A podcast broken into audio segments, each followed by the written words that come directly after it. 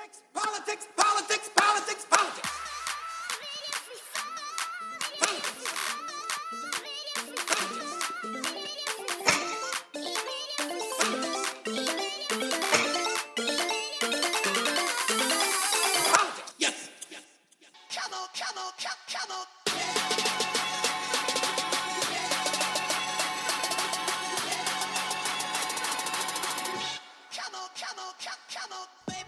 Ladies and gentlemen, welcome to the Politics, Politics, Politics program. My name is Justin Robert Young. Joining you on a Tuesday. Boy, do we got a great interview for you. It's coming up a little bit later. But let's just say I I booked this interview with the idea that I'd probably be yelled at. like I don't normally do these interviews. I don't normally do interviews where I, I normally do interviews where I am I'm just trying to learn because I think that this is a, a good opportunity for us to all be culturally enriched. And although we do get that in this interview, we also get a genuine disagreement, folks. This interview is all about whether or not politics should be covered as competitive sport and the damage that it might do to our fair democracy. So, uh, that will be coming up a little bit later in the program. But first, let's go over some of the stuff that is happening right now. The headline that is uh, uh, atop all of your news sites today is that Ambassador to the European Union Gordon Sondland has been blocked from testifying to Congress. This is, of course, in relation to the impeachment over the Ukraine call. Sondland was at the heart of a bunch of text messages that were leaked over the last few days, right? I guess it was Thursday that they were that they were that they were out there. But Sondland was at the heart of uh, a few back and forths because, as the ambassador to the European Union, obviously he's got a lot of say in some of the stuff that was happening.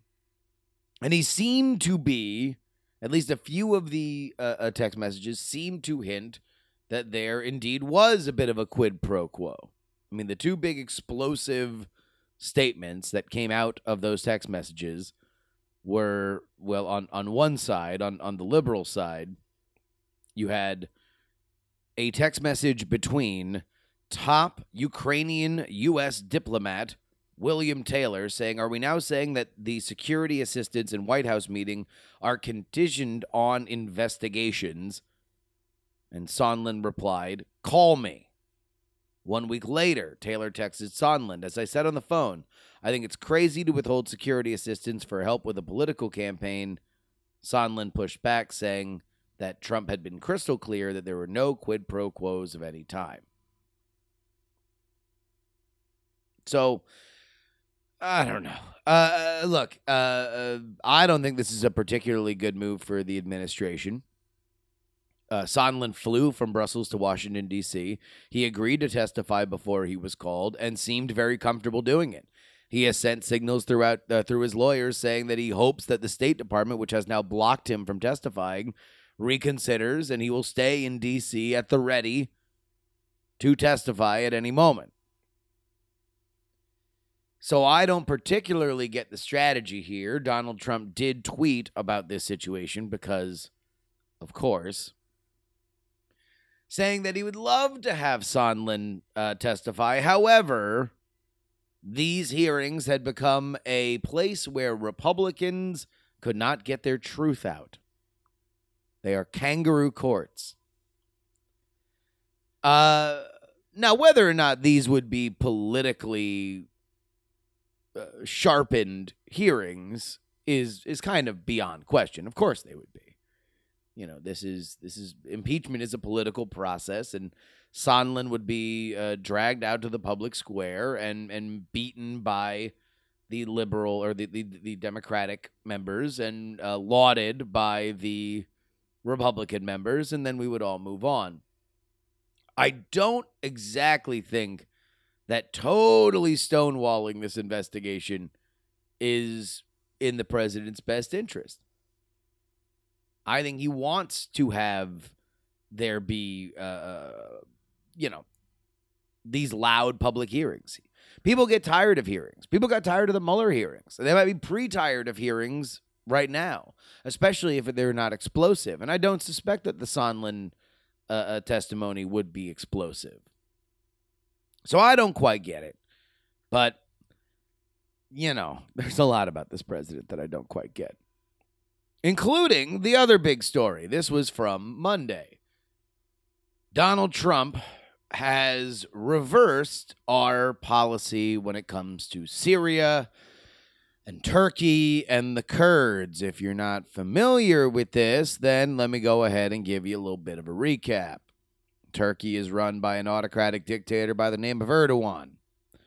Erdogan apparently made a call to the United States to inform them that they had planned on invading northern Syria and whether or not the United States would allow that. The United States indeed has. This led to a robust bipartisan uh, pushback, uh, effectively criticizing the fact that the United States was indeed dealing in good faith with Turkey when we don't really have a whole lot of reason to. Donald Trump pushed back on that yesterday, saying that in his great and unmatched wisdom, actual sentence, he would punish Turkey economically should they do anything to, and this is another key vector here, the Kurdish fighters in Syria that were kind of the, the tip of the spear in the uh, uh, breakdown of ISIS fighters. Of course, ISIS standing for Islamic State in Syria. So, first, Donald Trump defended the Kurds, and then this morning, he defended Turkey. So many people conveniently forget that Turkey is a big trading partner of the United States. In fact, they make the structural steel frame for our F 38 fighter jet. They also have been uh, good to deal with, helping me to save many lives in the Idlib province and returning in very good health at my request, Pastor Brunson, who had many years of a long prison term remaining. He also noted that Turkey was an important member in good standing with NATO and that Erdogan would be coming to the United States as Trump's guest on November 13th. That, I'm sure, will be wholly uncontroversial. you know, uh, this is one of those things where uh, obviously there are foreign relation hawks that that uh, focus in tightly on this, but let me go ahead and and and take a little bit of a zig on this story because, quite frankly, I don't. I, I, I in general, I have a tremendous affiliate. Uh, uh, I, I very much appreciate and honor the Kurdish people. The Kurdish people are, you know, probably over the last two decades have been revealed to be some really tough folks, both in Iraq and in Syria. And they have been fairly stalwart allies of the United States, despite the fact that we really have not uh, maybe been the best friends to the Kurds over the past few decades. So, beyond that, and beyond having a tremendous, uh, I don't really think very highly of Erdogan, I don't really know much more about how to handle this kind of story, aside from the fact that, look, it, this is when Lindsey Graham gets to be very mad at Donald Trump and he stamps his feet and he says, this, is, this will not stand and we're going to pass various different uh, you know laws or resolutions in Congress, but whatever. I mean, ultimately, whatever. The one thing I might say is that this got the, the fact that this was able to get as much play as it is might not be great signs for impeachment. Because any kind of foreign policy story will always rank it will have lower d&d newsworthiness stats than something like impeachment and i don't think that this is necessarily international incident worthy this is you know probably getting the kind of play that it did largely because republicans were also mad at donald trump and maybe that does play into impeachment to say oh look a little daylight yeah, it has nothing to do with impeachment, but look at Republicans getting mad at Donald Trump. What does that mean? How can we project it forward? But it does also mean that there was not enough news to report about impeachment that day that would be more important than Turkey and Syria and the Kurds. So, just something to keep an eye on. Something I was thinking about. All right, one more thing. I just want to make everybody aware of this because I did take a tremendous stand. I said on Twitter, I said on the podcast, I said anywhere that I could that if Hillary Clinton runs for president, I will stream on Twitch for a week wearing clown makeup. And indeed, I will hold to that. However, it might be time for me to start looking up how to apply grease paint. Or at least it would be, depending on whether or not you believe a few reports that say that Hillary Clinton is indeed thinking about jumping into the presidential race. I still believe that's not going to happen. And and this goes beyond poo-pooing other people's predictions. Big big shout out to my boy John C. Dvorak. My boy John C. Dvorak. Let me talk to you about John C. Dvorak. All right. John C. Dvorak, who I don't know if I've ever met in person, but I feel like we're we're, we're friendly. I like I like John. I like the No Agenda uh, folks. I like Adam Curry. Adam Curry and I had a really funny time on on Night Attack a, a year or so ago. I very much enjoy their whole operation and all the quirks and eccentricities that go along with it. But let me tell you this People have been telling me to do an interview with John Dvorak for years. We had a back and forth, John and I did, uh, about uh, we'd go down to Jack London Square, we'd do it over a beer, it'd be a fun time. Then John drops off the face of the earth. So now all of a sudden, because I keep getting people emailing me, oh, this is Hillary. Hillary's going to run. This is the time that Hillary's going to run. And they're sending me John C. Dvorak talking about how Hillary's going to run on his newsletter. So, my bedrock belief is that Hillary Clinton does nothing by surprise. I don't know if she has a spontaneous bone in her body. She, regardless of what you think about her, I think we can all agree, is probably a big planner. She does not like doing things uh, uh, without having a million different uh, levels of understanding of exactly how she's going to do it and mitigating the risk therein. It's the reason why she was probably too over triangulated in the 2016 election and in the 2008 primary.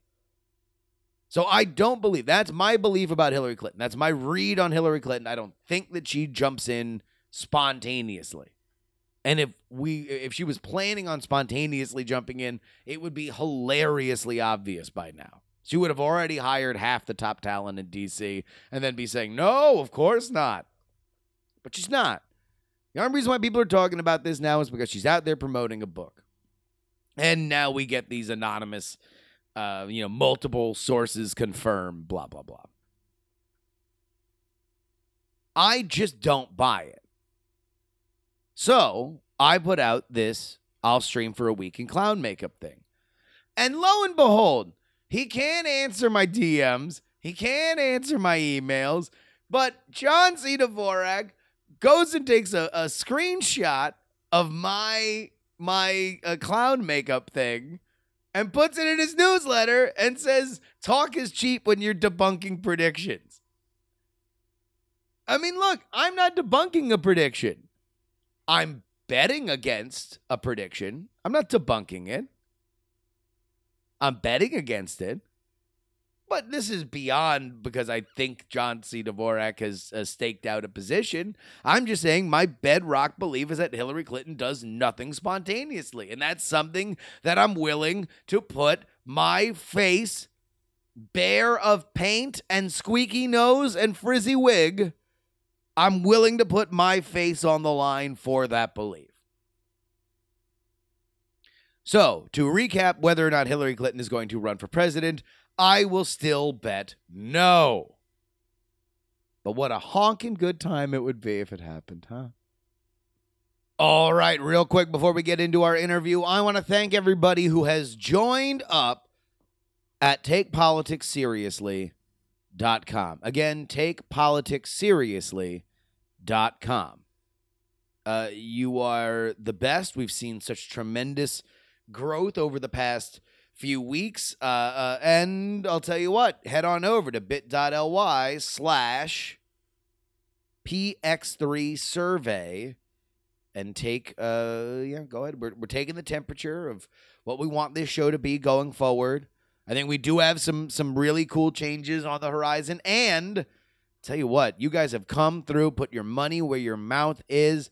We are about to uh, uh, cross another little mini milestone on the way to another bigger one. Uh, I, I can't, again, I, I can't say how much I appreciate you guys supporting real independent media. You know, I think I saw like the New York Times or something say, support independent media. Get out of here. Since when does the old gray lady, the old gray lady, get to be independent media? Independent of what? You are the you're the thing. You're the you're the establishment. Come on. No, you guys are keeping the dream alive right here, and I appreciate it. Take politics seriously.com. My guest today is Dana Young. She is an associate professor of communication and political science at the University of Delaware, and her latest book is Irony and Outrage The Polarized Landscape of Rage, Fear, and Laughter in the United States.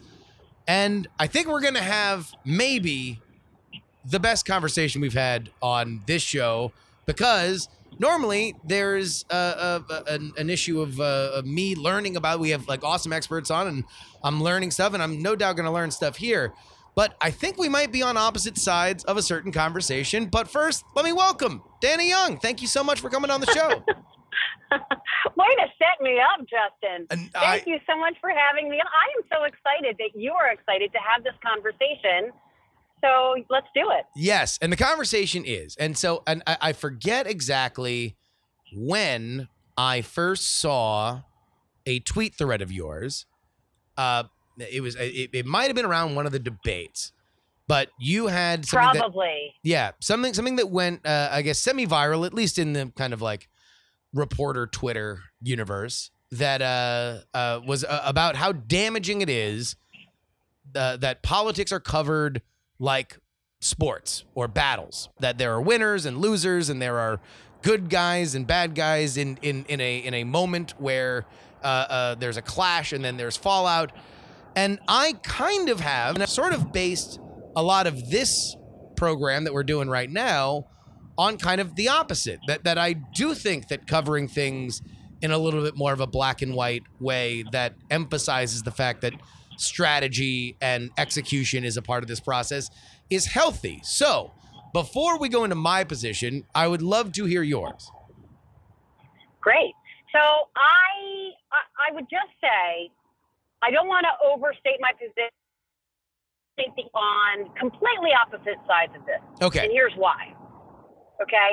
What, what you do on this podcast is you provide a really fun, entertaining strategy frame deep dive into events of the day. Um, and you do it for an audience that is probably politically informed, probably coming from other sources of information to get their context, to get their background, to get their sort of broad political understanding. Yes. And I will also admit that because, I mean, I grew up in New Hampshire, the first primary state in the nation, and I love political campaigns from the time I was a child because I'm that weird person. And so I I enjoy personally that inside baseball strategy stuff. In fact, so much so that it wasn't natural for me to necessarily start criticizing news organizations for engaging in campaign coverage in that way it wasn't until I started seeing the empirical data that I started to realize if that is all we have as citizens, that is a problem.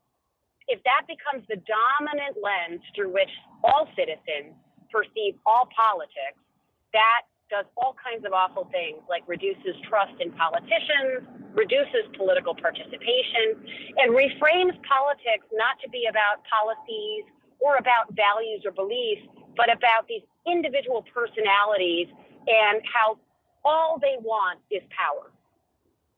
So that's my take. Gotcha. All right. So so then the the baseline uh, a negative that can come out of this is cynicism over everything.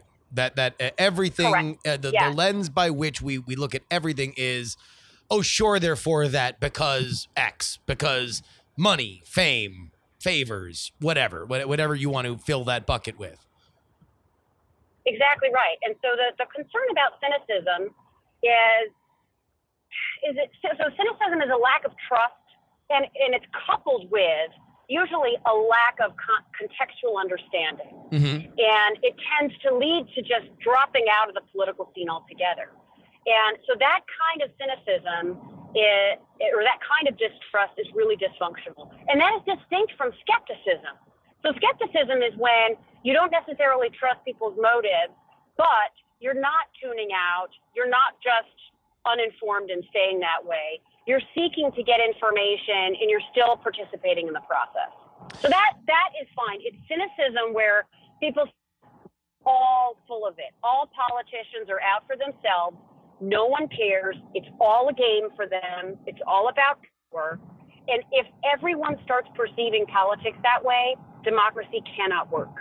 See, I guess this is where I, I think that there is a disagreement because I genuinely kind of do feel that politicians are kind of all out for themselves, but I don't necessarily think that that's unique to the human condition. I, I almost find that to be something that we all can can understand, and whether or not uh, uh, being a politician uh, takes tremendous sacrifice, specifically on the national level, or anytime that you are running a like, statewide office, but also below that, and and oftentimes far more thanklessly, you are certainly putting the larger good ahead of yourself on some level, but also Sure. it is something that we all do want something out of it. And and and you know, should we blame a politician for being tremendously self-motivated?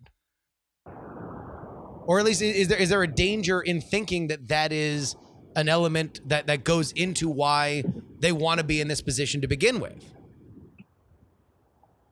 Sure. So let me just say wait, are you there? Yeah, yeah, Okay, good, good. I thought I cut out. I'm sorry. no problem. Um, so he- here is my sense of things. I think, especially increasingly as our politics have become hyper-mediated, where we only experience politics in a mediated way in terms of individual personalities and players, just by virtue of the fact that our media are visual. Okay, Yeah, of that, I do think it takes a certain kind of person to get into politics in the first place. Yeah. And those people will probably tend to be more ego driven and more narcissistic, right? But when we talk about some of these smaller players, whether it be at the state level or you're talking about your local congressperson, I I really think that it's dangerous dangerous to imagine that they are motivated purely out of self interest. Because at some level, it's like, then why do this? Of all the things you could do, why do this? Right? yeah, especially it, especially because it also then calls into question then is their selection of policy positions and platform completely arbitrary or completely driven by public opinion data? Do they not have any core ideology or value system that's driving what they perceive as best for the country? And I think if we think of that as as the default for everyone in office, why why would we participate if they're all so venal and terrible? Why would we? I mean, my argument to that would be because they're useful tools. They they they they do the things that we want them to do. If there is public pressure and there is enough opinion polls that say that there should be a certain position, then they'll do the thing, which is really what we want. So thinking of them as sort of instruments to Yes. carry out the will of the people, and that that's fine. Yes. Yeah. But th- then, but then, but but if they all are out for themselves, can you trust them to carry out the will of the people? if they are motivated by the things that we think they're motivated by, I would I would assume as much as you could assume that somebody is a good person and therefore will will remain a good person under pressure and in a new environment. Uh, you know, to, to hope that when Mr. Sure. Smith goes to Washington, he doesn't end up you know uh, uh, uh, arrested in a drug sting for four months afterward. but but wait, I thought that you just said that you you don't necessarily think they're good people. Yeah, no, I mean, I guess uh, in in my mind, uh, and this kind of comes from being a reporter, right? Uh, uh, I, and and there needs to be when I was covering politics, there had to be some level in which I was going to draw a line between who the people that I was covering was or were as humans, right? And that would always inform the story on some Yeah. level, and what the ultimate goal of my writing was going to be, which is who's doing well, who's going to win, who's uh, what is this move significant? Is this scandal matter? Uh, is this going to be reflected at the ballot box? So, in in my mind, whether or not a politician has a bad reputation, I, I don't know how much I I genuinely care. I, I think that that's that's Okay. not up to the media, at least. Uh, that might be up to whether no, or no, not. no. I, I I get what you're saying there, but but based on what you're talking about, can I just ask where where will people learn how Elizabeth Warren is different from Cory Booker on healthcare? Where where will we learn about you know what Donald Trump thinks about the U.S. on the national stage in terms of the nuance of foreign policy? Yeah. Where are we going to get that information, Justin? Well, I mean, I, I guess I, I would not necessarily think that these two things are mutually exclusive. That you can you can look in a very harshly skeptical, bordering on cynical view, or at least a, a media uh, outlet can, uh, and still accurately report what they say, and still accurately report what Yeah, their positions are. Yeah. Yeah, I, I tend to agree with you on that. Yeah, they're definitely not mutually exclusive. Yeah, I mean, so so let's let's take a look at let's uh, Kamala Harris during this uh, primary, right? Uh, there, uh, she has adjusted, you know, in in her campaign thus far in a way that has raised media attention. Her position on healthcare, and there have been times where she has said, "Oh, she misunderstood a question," or she raised her hand Yeah. and at, at a time that that uh, uh, she shouldn't have but things at least in in the way that it's been reported it seems like she has pivoted if if, if ever so slightly on certain details.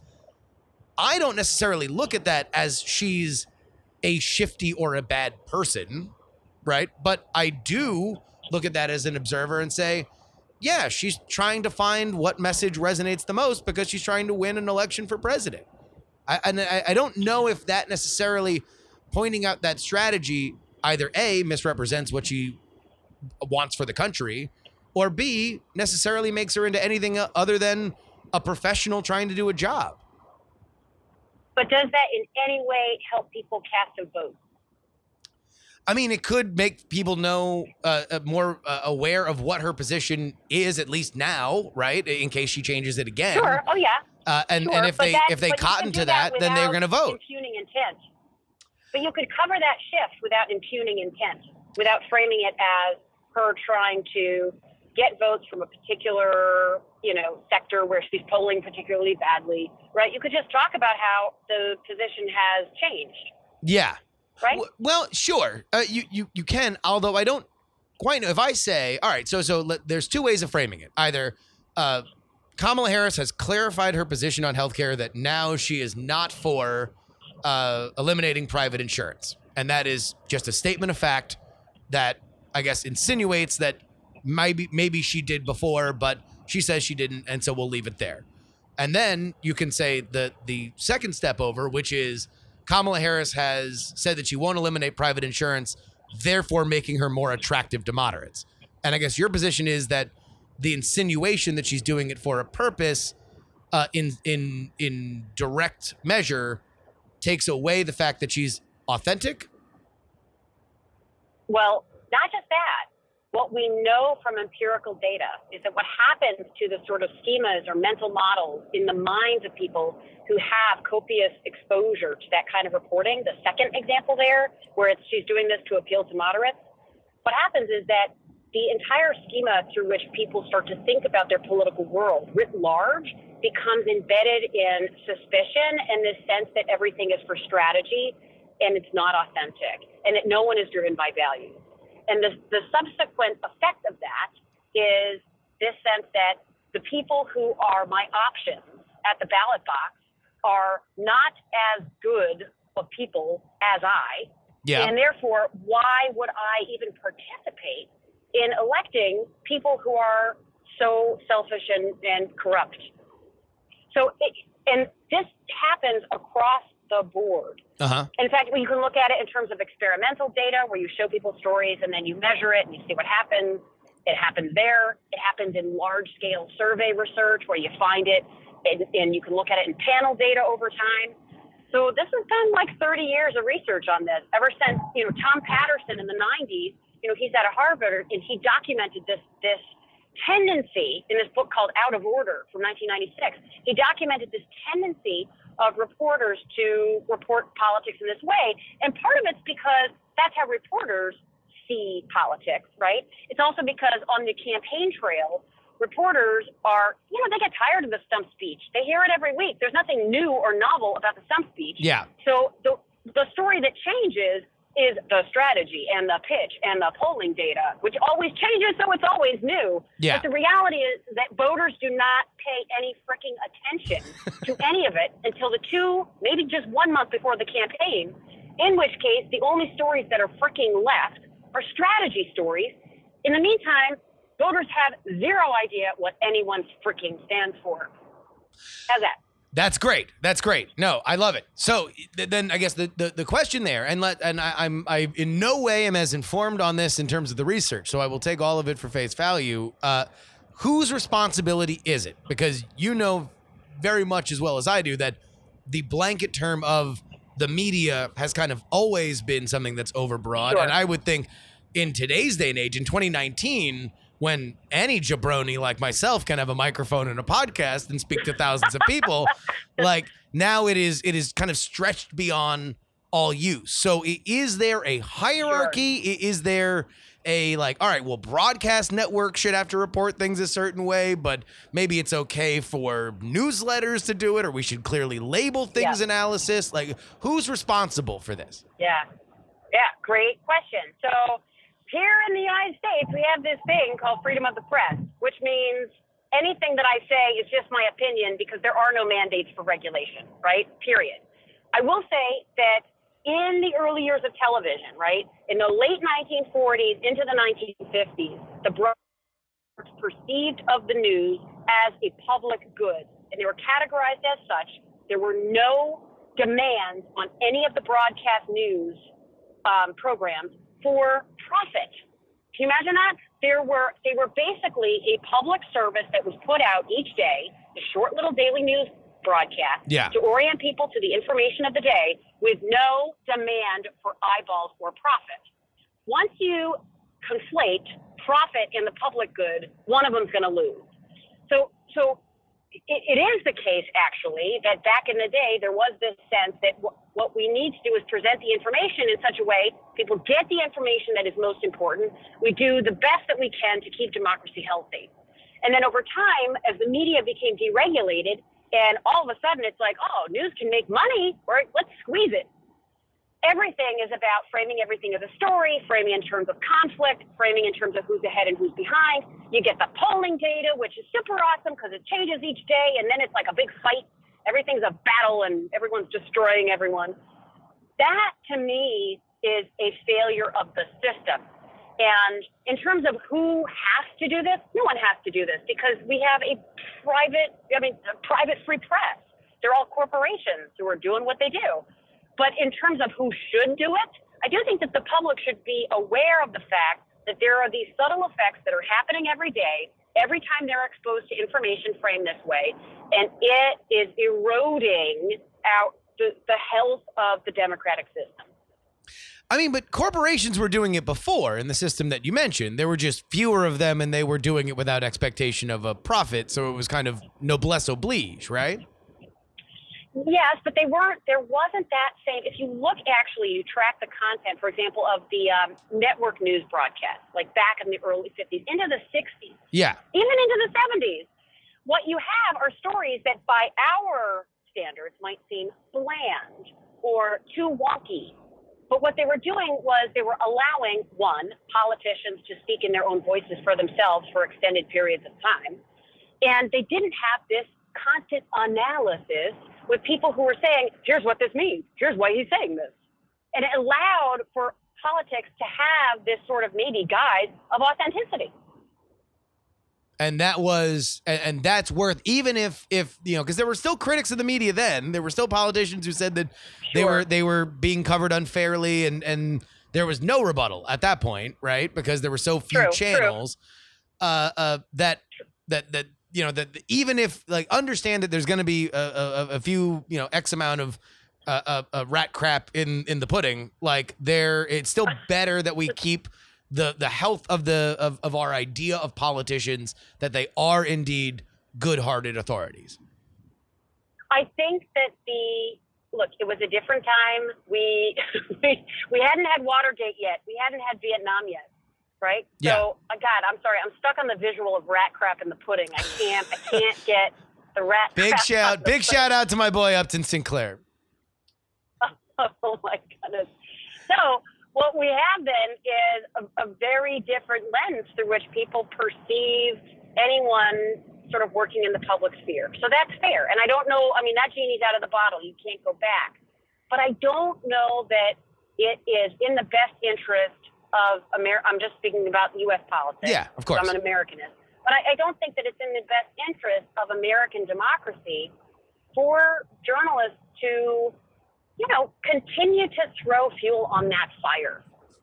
I also, when you think about it this way, Justin, think too about what happens when you have a very cynical public. yeah The problem not is not just that people stop participating; it's that they then don't have that sort of foundational political knowledge so, to allow them to make really good decisions. That's one.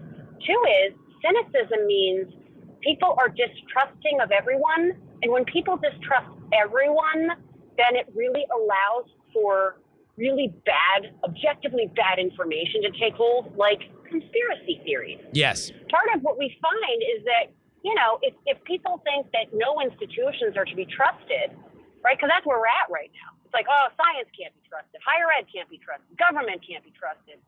Well so then you get anti-vaxxers and like you know sandy hook conspiracy theorists who because they do not have that foundational information or trust in the authority of these sort of legacy institutions they're just like grabbing onto whatever feels right That is all right here. So that that that is a lot to unpack. But let me get one more thing in here with with, with the politicians. Let me let me give this to you and, and, and see see how you how you like it. Uh, what if indeed everything you've said is absolutely true, but I would not put necessarily the problem on the media and the stories that they write, and instead say that uh, certainly post Watergate, across the board, politicians began to look at the press as a liability and not necessarily an open mouthpiece to the public. And that successful politicians have very often bared more of themselves, strategically so at times, uh, and we see less and less of them. There's there's a reason why scandals that do pop up are often because of a lack of information, and it's not because the reporters don't want to cover it. It's not that, that the reporters don't want to uh, uh, get more and more information out. It's because from a political standpoint, the campaign says if we indulge this, it will only keep going, and it's better to starve the fire than to even take a shot at quenching it with any kind of information. That that's a, that is a great point. I am not going to object to anything that you just said at all. And in fact, the the the machinery of the media system requires some kind of raw ingredients, and so it tends then to fill that void with you know the chattering class. Yeah. So, but but all of this is assuming that a 24-hour news system is like an inevitability and is like the divine right of kings. Right? I mean, yeah. Well, not. number one, yeah. Oh, that we are totally in. Look, I got my degree in newspaper. My my my distrust and disdain for any television news is something that was baked into me a long time ago and will never go away. So oh, you good. will. We, we can be best friends then, because that's really what I'm talking about here, Justin. Yes. What I'm really talking about is is CNN, MSNBC, Fox News, cable punditry, the the panels of pundits with all of their faces on the screen, Ugh. talking about who's doing what and why they're doing it, and they're you know chills. I can't take it. And, Oh. and to the extent that that is what our citizens come to think that democracy is, we're doomed. That's I. I mean, look. Uh, uh, this has been my take for so much that I've gotten yelled at in in my emails by people that work at some of these places. Uh, you know, because I'm I'm Oh. over I'm oversimplifying it.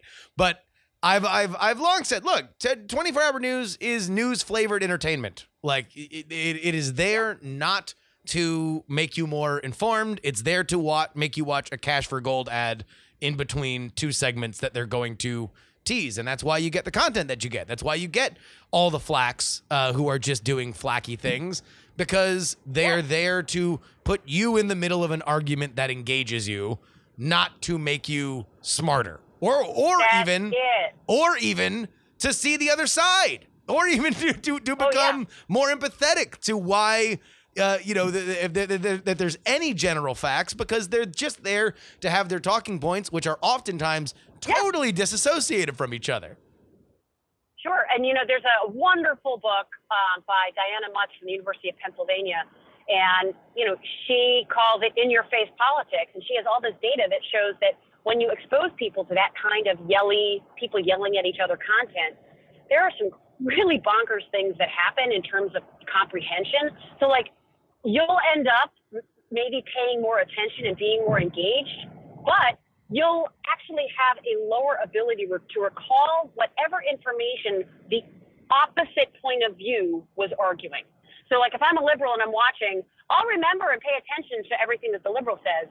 I have a reduced ability to, or motivation to process anything the conservative said Yeah.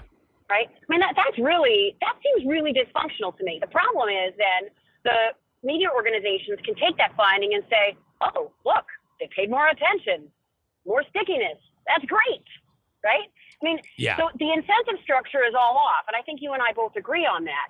What I tend to see is that oh, when it comes to this sort of strategy framing that we've been talking about, a lot of that, a lot of the fuel behind that is because of an assumption that people are going to be driven by, by you know, a desire for conflict and drama and fighting. And when you actually look at some of the data, I have a friend, Ashley Muddiman, who's at Kansas, who's studying this right now. If you give people a choice of what kind of stories they're going to click on, it's it's not necessarily incivility that's going to draw people's eyeballs in. It you know stories of cooperation and stories of people uh, acting as their authentic selves. I think there's an appetite for that. So you know if the profit, if the assumption is that these kinds of frames will drive profit and eyeballs, I think that that might not actually be true. And wouldn't that be interesting? I mean, it But would then it, it would be it would be yeah. indicative of the inherently short-sighted and stupid decisions that are made in television on all levels at all times. sure. Like, uh, uh, yeah, I, I I don't doubt it, and I think that now specifically as television finds itself at uh, uh, the other end of the gun, uh, with the the internet continuing to kind of explode and be cheaper and more dynamic and faster than television is, uh, I think you you are really going to kind of s- continue to see some of that soul searching. I mean, hell, there's a reason why CNN is is paying Tom Hanks to make uh, uh you know uh, I know. the documentaries about his favorite movies because they they can't keep the ratings uh, at uh, uh, at all times because they have seen an erosion there. And if it weren't for the fact that we had quite possibly one of the most unique elections of all time in 2016, who knows where all of these channels would be now in 2019? That's that's absolutely right. And and the the assumption that citizens, when it comes to their public affairs content, they want to be entertained. I think that that assumption is like it's never actually been tested because the, you know when you look at some of our legacy newspapers that are doing hardcore substantive investigative journalism, they're doing fine. When you look at the membership rates for National Public Radio, they're doing fine. If your USA Today's and your other sort of chain franchise newspapers that are trying to maximize eyeballs, Yeah. they're the ones who are dying because of the assumptions that they're making. Yeah. I also So, have my I, we're, we're, I've, we're on the same side. Yeah, I mean, I, I also just have general. I have I have I have my own general uh, uh, problems with how uh, lazy and arrogant newspapers got in the late 90s and how they like just they in, totally had the internet eat their lunch uh, uh, assuming that it would be the land of milk and honey forever. And i think there's there's yeah the fact that, that they watched craigslist eat everything and then they watched all their auto circulars went away and then wondered wow why are why is all the money gone? We used to have a lot of money like it, Yeah. it, it's just it's the reason why i didn't go into journalism or, or newspaper specifically So I tend to be, I, I absolutely agree. And I think the data do show that all, you can't argue with the fact that, you know, the internet just changed the role of newspapers and changed their whole profit center. yeah I, I still feel that media deregulation just completely put that whole process on steroids, right? The, the fact that you can have an organization like like your gatehouse media that just is just gobbling up local papers, just Yeah. gobbles them up. And if they're not going to make a profit, then they're shut down, right? The idea that you're going to share content against a, across 752 newspapers, well, then you only need one reporter for 752 towns. I mean, the whole thing is out of control. You know, I I, I think I, I I agree. I agree, and and I do think that there is we are at a a massive flux point where even now we are only starting to see real like tipping point mass market adoption of like internet news. Uh, uh, whereas before, uh, that's where the, the the loss of these local papers really kind of were intensely damaging uh, uh, because that was Yeah. the way people heard stuff, and and same with local television stations, which have been commoditized and gobbled up. I, I don't. Yeah. I guess though I, I do have to say I I don't know if the era of less outlets is ever going to be anything that I will think would have been a better solution though. Um, you mean less? Like Okay, so be- yeah, so so you I said you said media I- deregulation, right? Now, And inherently that means less. But yes. So now you might have infinite outlets, but if you only have seven viable owners, you know, that, that doesn't put us in necessarily a better spot. Now, there are folks like yourself who can put out information, right? yeah. So you are not beholden to some corporation, I'm assuming. no. Right? No, no, no. you, you're not owned by Disney, are you, Justin? Not quite. No, no, no. I don't think I, I I've I've seen my download numbers. I don't I don't think I'm Mouse House quality just yet. Okay. So so there there are avenues there, right? But you know, there's this great work by Matt Hindman, The Internet Trap, where he talks about how yes, it seems as though digital technology should democratize information, but when you look at the percentage of views that actually go to still giant corporate outlets, it's like 95% of all the traffic. So, Yes. you know, yes, you can, you know, there's other channels, but what, what kind of fraction of the audience are they getting? You know? Well, but but also Um, but there, but there is there is a kind of wag the dog quality. Information that pops up in the strangest places will become national news, and that's happened now more than ever. When when you have sure. you know yes. local local news. I mean, hell, even the, the the television behemoths that we were just decrying literally are covering you know a a Instagram comment. Yes, yes, absolutely. You're absolutely right. So there is that sort of gateway possibility, but just in terms of volume, most of that volume is most of that volume of content that's coming from all these little accounts and little sites. It's just it's pissing in the wind. It just doesn't. There's nothing. There's nothing. In terms in terms of what they I'm- own, yes, I think the the, the clicks, no matter what, uh, uh, the the lion's share of the attention will always reside on the people with the biggest platforms, and those are the folks that are owned by the same media conglomerates that owned a lot of the television stations and and in many cases newspapers uh, uh, throughout the country, right? No matter what, the the, Yeah. the, the Hearst family will still be able to cash their checks because of all of our attention. You know, then, now, forever. But at the end of the day, I do think that it does matter that there is more of a free flow from uh, somebody who has literally no clout but an important truth that Sure. gets to the top faster than it ever has. Absolutely right. I mean, so so the way that I describe this is in terms of how well a lot of people describe it this way that you know the old elite gatekeepers do not have that power anymore, right? So we all have a possible way of getting information out into the flow. Whether or not that'll be picked up is a whole other question, but the possibility's there. Yes. So, you know, when you think when you think about different revolutions and you think about, you know, the Arab Spring or you think about um, Black Lives Matter, all of these you can actually I'm not. I don't want to be like a determinist in terms of media's role, but it would it would be very difficult to say that those things were not in some way aided by the fact that what you're saying is true. That digital technologies empower individual powerless people to engage in collective action and share their truths and make those truths become become um, visible to the public. You know, the idea that for, for for decades people were saying you know, people of color were saying, you know, I, I was a victim of police brutality Exactly. and, and, you know, I was an unarmed black man. And they'd say that never happened. Well, now we have cameras and now that's, now that's terrible. You know, it, it changes the reality. So you're absolutely right. The question is, you know, what's the signal to noise ratio? How often do those things make that impact? And you're right. Look, there's there's a, a, a lot of noise out there, but I, I do think that it, it is it's it, it's a world I'm happier to live in now than than before. That that Yes. these things can would that, that it's that. it's not I would agree. it's not at an editor's discretion to say, eh, maybe not now. At some point we should. It, yeah, it's a great thing to talk about Yeah. amongst us journalists at the bar. But God, can you imagine what the reader re- reaction would be? They'd hate us. Right. No, that's so true. So true.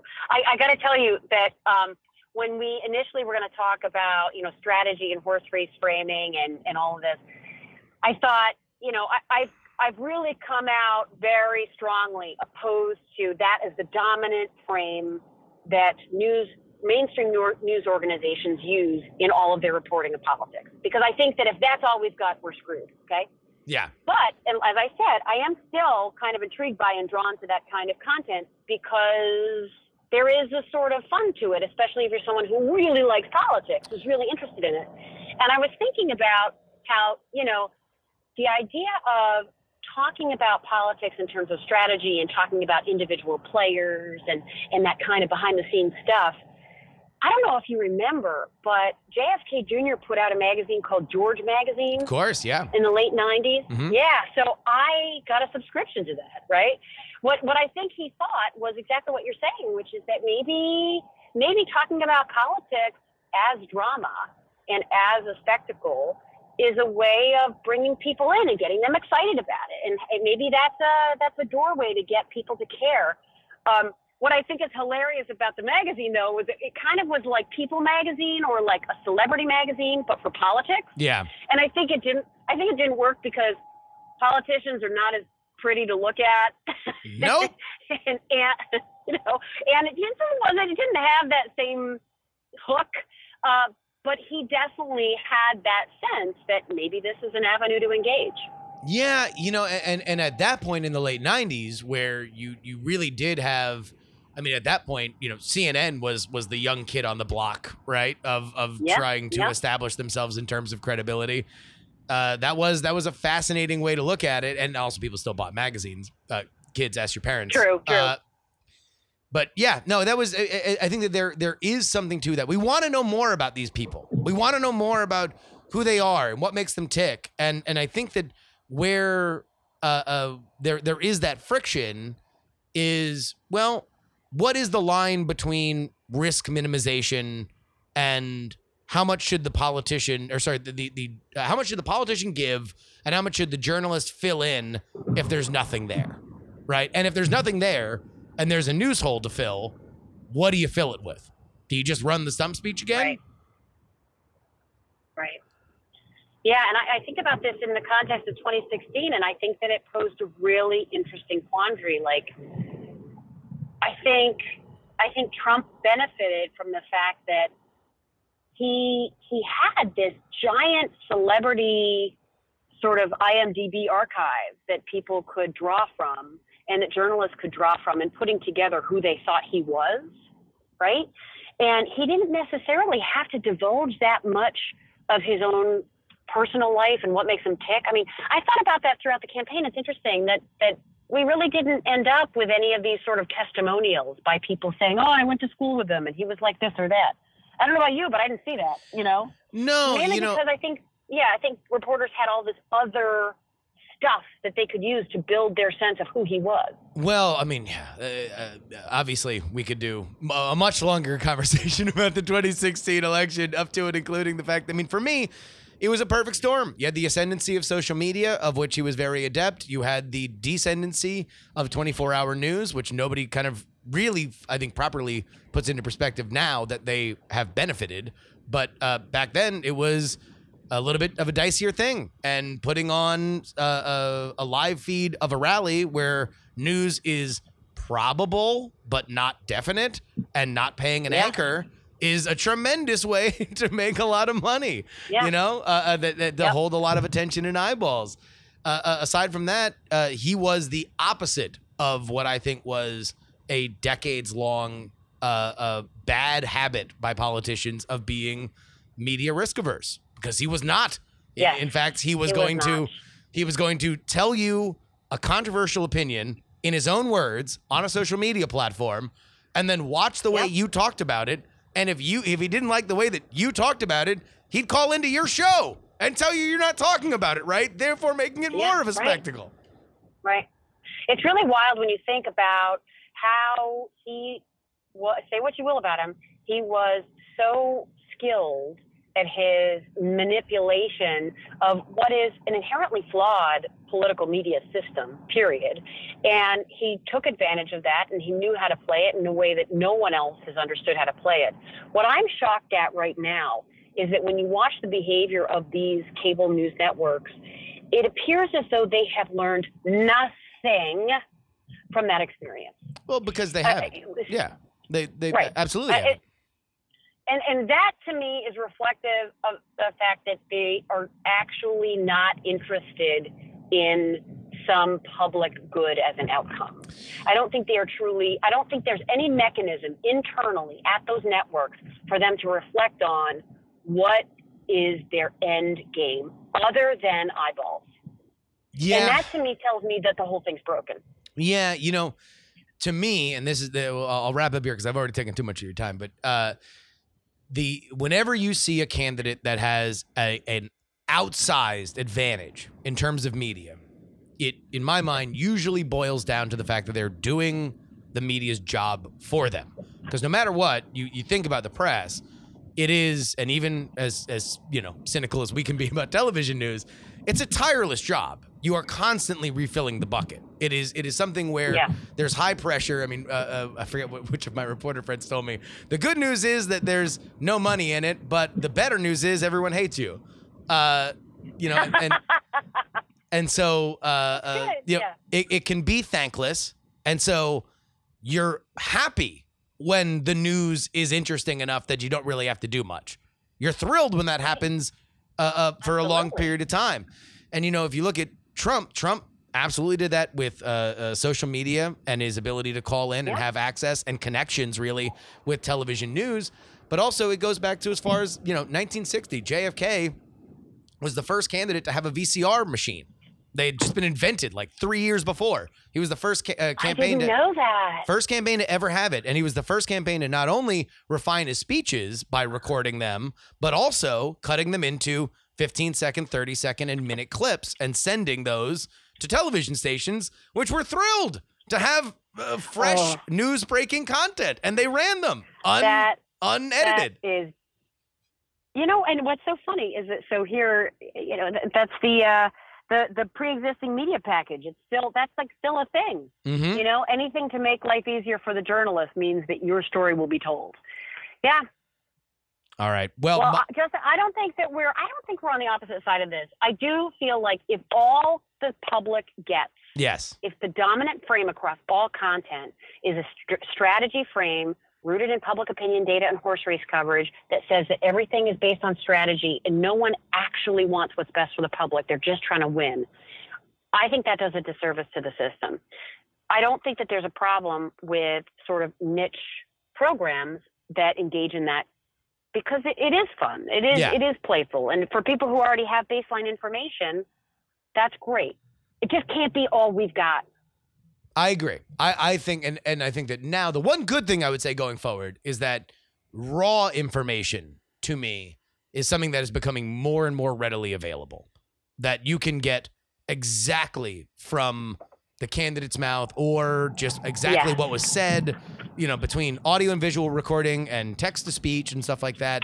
There or sorry, speech to text, you can now get more of exactly what happened faster than you ever really were able to before, which I think at that point that's the place where you can come in and say, okay, well, that's what this means, and that's what this means, and that's what this means. But people can can get a raw heartbeat of information uh, faster than they ever could before, which I do think is a positive thing as we move on in our media landscape, ever changing though it might be. You know what? I would absolutely agree. All right. Well, I'm glad that we were able to come to an agreement. Uh, Dana Young, an associate professor of communication and political science at the University of Delaware, please pick up her uh, latest book, Irony and Outrage The Polarized Landscape of Rage, Fear, and Laughter in the United States. Uh, thank you so much for joining me, Dana. Thank you so much, Justin. This is so fun. Politics. All right. I want to thank everybody who supports this show at takepoliticsseriously.com. Again, take politics seriously. Big shout out to our producers for this episode D Laser, Andy, Paul, Mike, and Brad. If you want to join their ranks, then you can go ahead and get in on the $10 tier. Of course, you can email the show, theyoungamerican at gmail.com. And uh, we have a big our big regular show tomorrow. Uh, uh, we have an interview with my mom. That's coming up on the show tomorrow, as well as much, much more. And I'm sure every other crazy thing that happens between now and then. But until I speak with you later on, a reminder that politics has three names.